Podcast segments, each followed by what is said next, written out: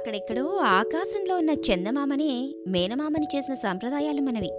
మన నివాసానికి ఆద్యమైన భూమికి ఉపగ్రహం అయినంత మాత్రానికే చుట్టరికాన్ని అంటగట్టేస్తున్నాం.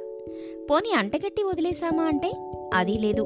దానికి లింగ నిర్ధారణ కూడా చేసి పురుషుడిగా పరిగణించి అందానికి ప్రతిరూపంగా అభివర్ణించేస్తున్నాం.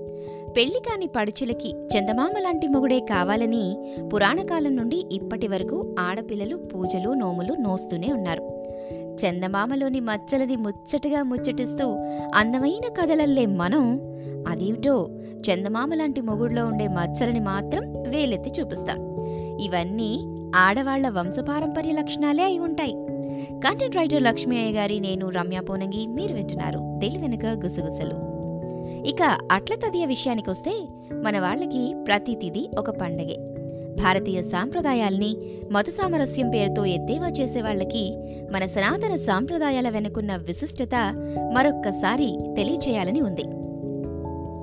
శుభకార్యాలప్పుడు ఆడవాళ్ళు కాళ్ళకి రాసుకునే పసుపు పారాణి గొప్పతనం దగ్గర నుండి పుష్యమాసంలో పసుపు కుంకుమలు ఇంటింటికి పంచడము మాఘమాసంలో మాఘపాదివారం నాడు చేసే చప్పిడి షడ్రుచుల ఉగాది పచ్చడి శ్రావణగౌరికి అట్లకాడ మీద నెయ్యి రాసి పారించే కాటుక శివరాత్రి జాగారం కార్తీక ఉపవాసాలు అట్లతద్దినాడు ఉట్టి కింద ముద్ద తదనంతరం తమలపాకు తాంబూలంతో పండే నోరు.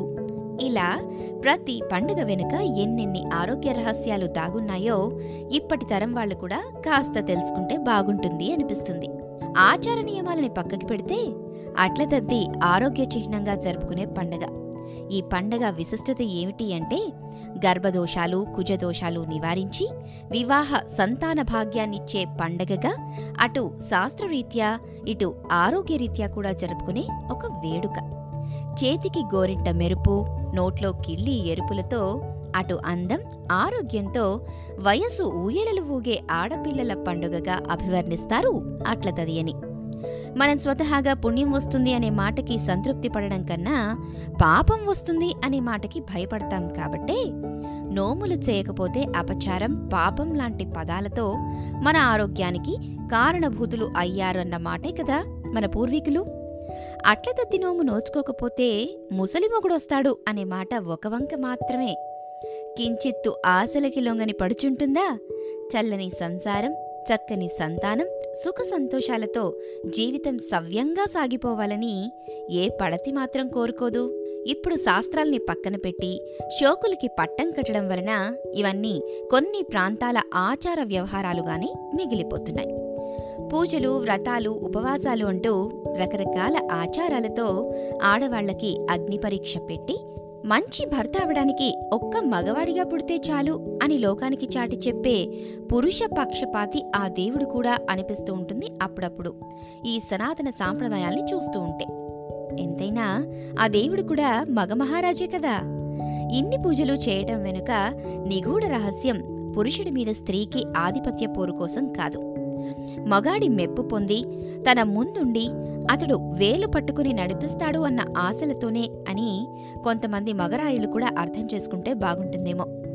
ఎంత బంగారు పళ్ళానికైనా గోడదాపు అవసరం ఉంటుంది కదా? భార్యకి భర్త అవసరం ఎంత ఉందో అంతే అవసరం భర్తకి ఉందని తెలుసున్న కుటుంబాలకి ప్రతిరోజు పండగే.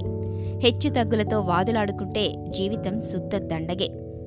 ఈ చిన్ని సూక్ష్మాన్ని భర్తలు అర్థం చేసుకోలేనప్పుడే అట్లతద్ది నోము వచ్చే జన్మ మంచి మొగుడు అని ఆటపట్టిస్తూ మొగుళ్ళని కాసేపు ఉడికించాలి అనిపిస్తుంది భార్యామణులకి. మీరు వింటున్నారు దిలు వెనుక గుసగుసలు. కంటెంట్ రైటర్ లక్ష్మీ గారి సైనింగ్ ఆఫ్ నేను రమ్య పూణంగి